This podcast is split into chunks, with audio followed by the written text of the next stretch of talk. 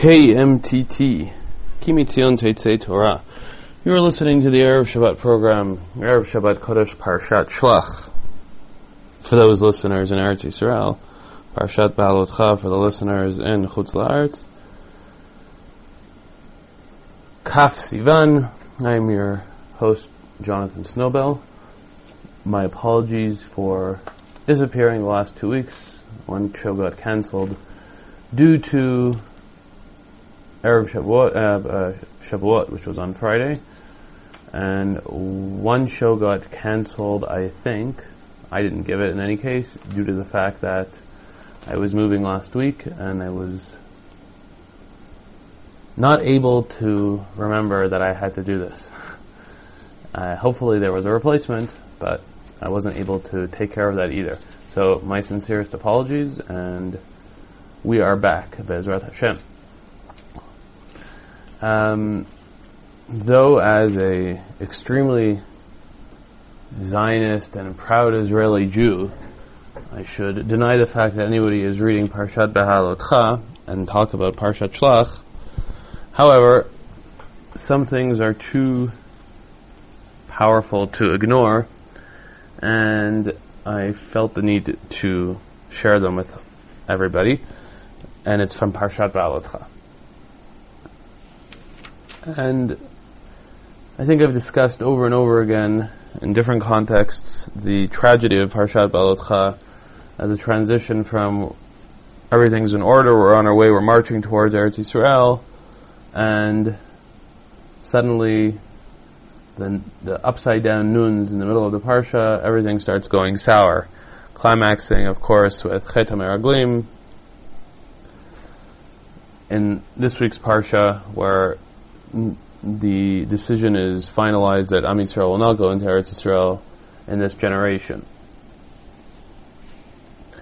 However, I want to discuss details that don't have anything to do specifically with that, but with Moshe's leadership, Moshe's qualities that allow him to be the leader.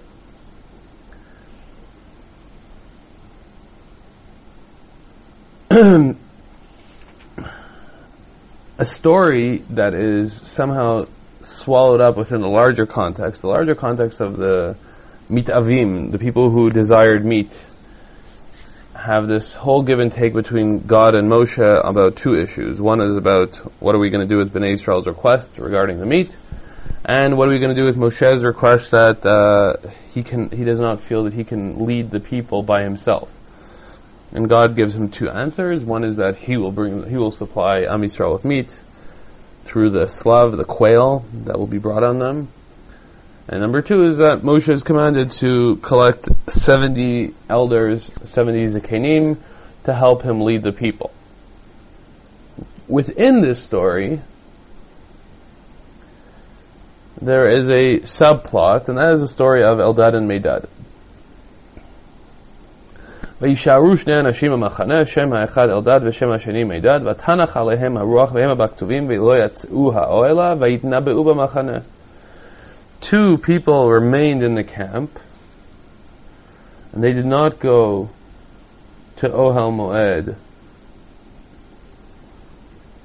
with the Shivim Zikanim, and Chazal explained that six Zikanim were chosen from every Shevet, giving us 72, and then two dropped out in a lottery that did not become Zkanim, and therefore they didn't go to the Ohel with the rest of the Zkanim. They stayed in the camp, in the Machana, amongst the people. But what happened? Nonetheless, despite the fact that they weren't in the Ohel and they weren't part of the Shivim Zekanim, when God trans- transferred the Ruach, the Spirit that was on Moshe and gave to the Shivim Ish, somehow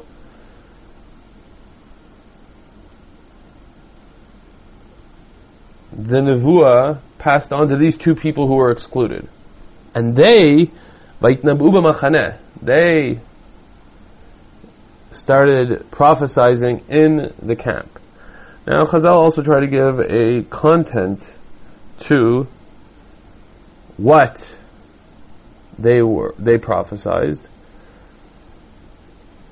And to this, Yoshua reacts. Yoshua vayar tanar vayaged Moshe vayomar eldadu meidad mitnabim amachaneh. The nar, whoever the nar is, runs to Moshe and says, eldadu meidad mitnabim amachaneh. Eldadu meidad are prophesying in the camp.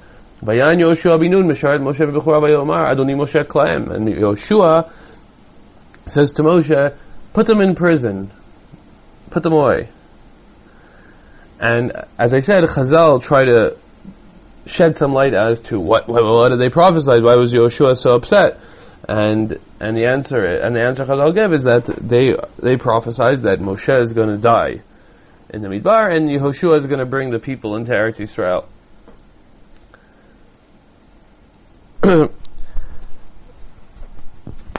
in fact,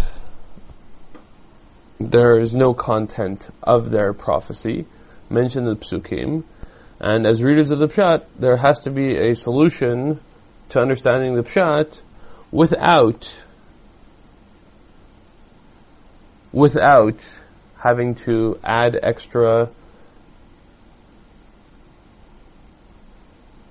content that is not written in the Torah. And therefore, that being the case, it is not the content of their prophecy that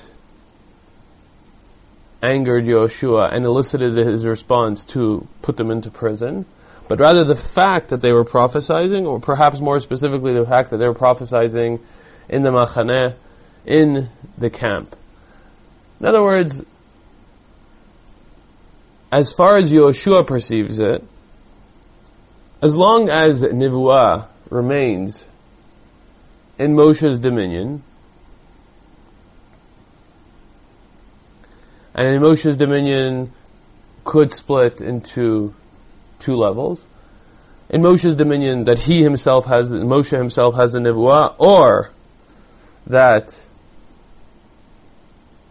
it is controlled within Moshe's sphere.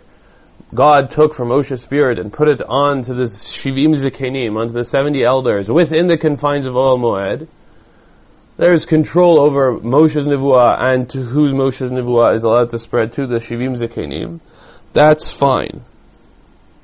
But, having two people in the Machaneh prophesizing, that's out of the question, not an option. That these are free-spirited Nevi'im, as we would, as if we, if we could say that. They're not being reined in, they're not under Moshe's thumb, this is an unacceptable situation. And Moshe's response is fascinating.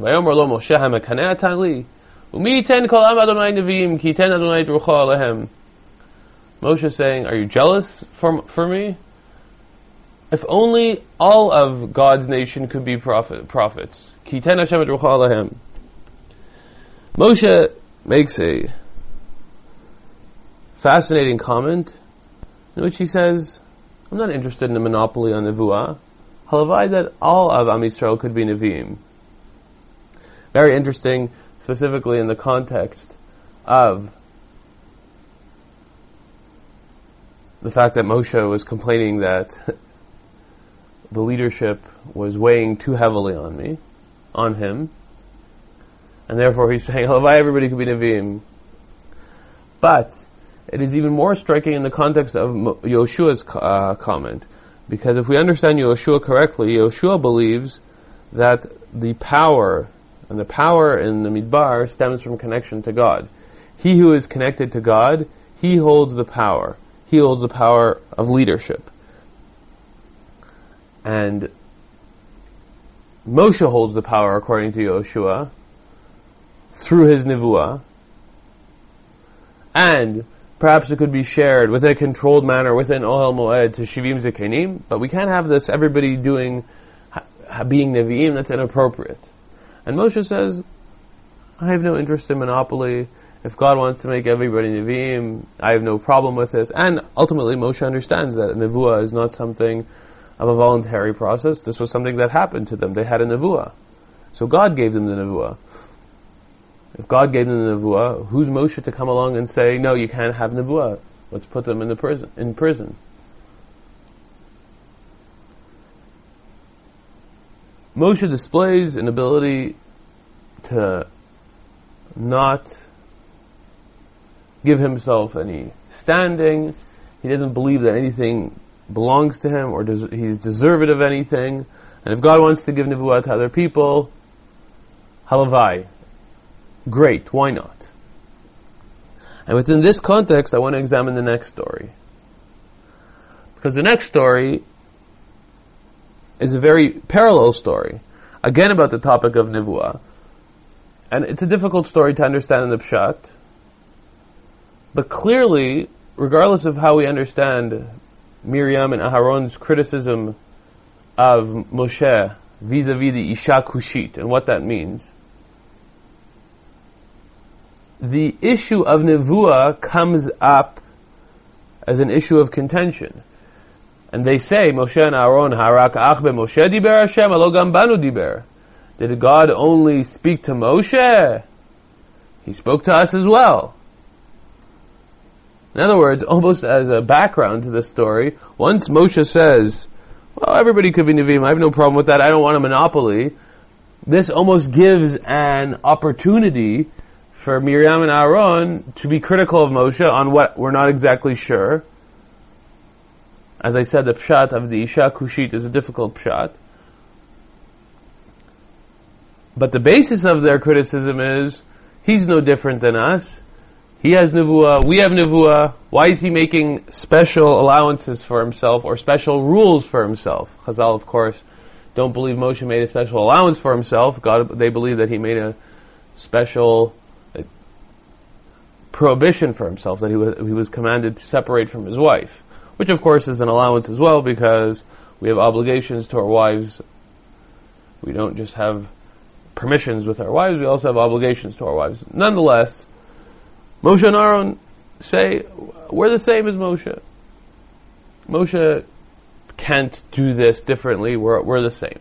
And this is interesting, as I said, in the context of the previous story, that Moshe says everybody could be Nevi'im. I have no problem with that. And God here has to put down the law and say, Moshe's fine. Moshe can say, "Mi ten kolam Hashem Nevi'im," but Moshe is different. Pel pe adaber u'marev lo bechidot utmunat Hashem yabit. Moshe sees things differently than you do. I speak to mouth to mouth. He sees Tmunat Hashem, not in a dream, your nevuah is different than Moshe's. Your nevuah is distilled, comes through, not in the same clarity. What is the source of this difference?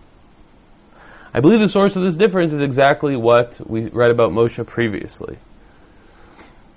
Moshe doesn't see himself as important. He doesn't see himself as having a monopoly. He doesn't want to hold the reins of power to himself. In other words, Moshe has no ego. And that is what God says, Vaish, and that's what the Torah says, pardon me. Vaish Moshe anav me'od.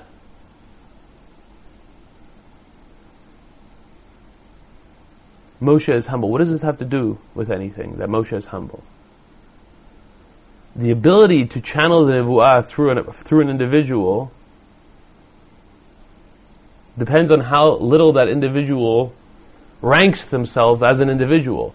The more we rank ourselves, the more we rank our ego, the more we take stock of ourselves and see ourselves as important, then we leave no room for God to be channeled through ourselves. And we can't claim to have a message from God, whether it's a nevuah or whether it's a psak halacha.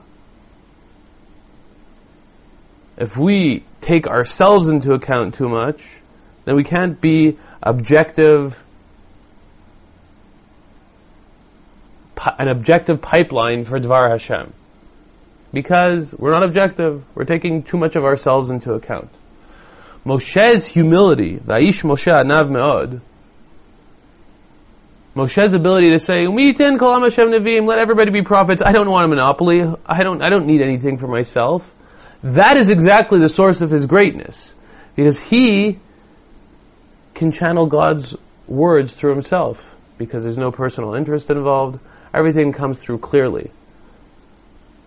Because there's no Moshe involved in Dvar Hashem. Dvar Hashem comes through Moshe as if going through a glass window, going through a vacuum, going through a frictionless pipe. Other Nevi'im, as great as they may be, don't have the same anava that Moshe Rabbeinu have. And there is remnants, leftovers of a personality, of an ego, and they cannot channel God's word with the same clarity of Moshe Rabbeinu. And this is what Chazal talk about aspaklaria me'ira versus aspaklaria she'ina me'ira. Moshe Rabbeinu sees the picture clearly, like the light of day. Nothing's foggy, nothing's unclear.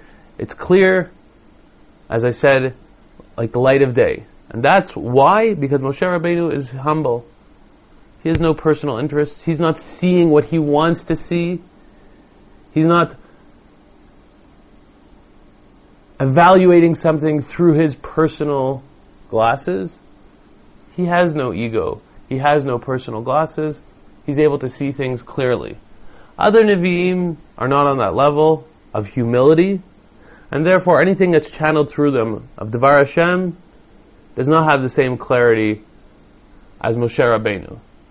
And in fact, as an interesting anecdote, just to sum up, it's interesting to note that Moshe's failures, when he does fail, often come up in areas where he gets angry. He gets angry at Bnei Aharon for eating, for not eating the korbanot which he thought they should have eaten. In Mei Merivat and Parshat Chukat, he says Shimuna Hamorim, and the, and the Rambam explains that he got angry and he called them Hamorim, which was unnecessary, and in other instances as well. And anger, even it says the anger l'shem shamayim, is an anger which is already taking a personal slant on things. Why are you getting angry? You're getting angry because you're taking something personally. There's no room for Moshe Rabbeinu to take things personally. He is a tzinor, a pipeline, a clear pipeline for Dvar Hashem. And whenever Moshe Rabbeinu, when he allows his personality to get involved, and when he allows things to be taken personally, even in Lashem Shemaim, that's where he falters and that's where he makes mistakes. Because he can no longer channel God's message in the clear, pure way that he's able to, to channel God's message. Halavai that we should have leaders who A, don't have the need to hold on to the power that they hold in their hands. They don't see their position as a position of power, but they see themselves as servants of Am Yisrael, servants of God, and not people who are holding the cards to themselves as Joshua would have had Moshe do. And Halavai, we should have leaders who can truly channel the word, word of God, whether we're not Zocha now through prophecy, but even through their leadership, decision making in halacha, decision making in, in public policy issues, that they should have as much humility as humanly possible to be able to truly cha- channel God's word through them in an objective manner without any personal gain or personal ambition. Shabbat Shalom.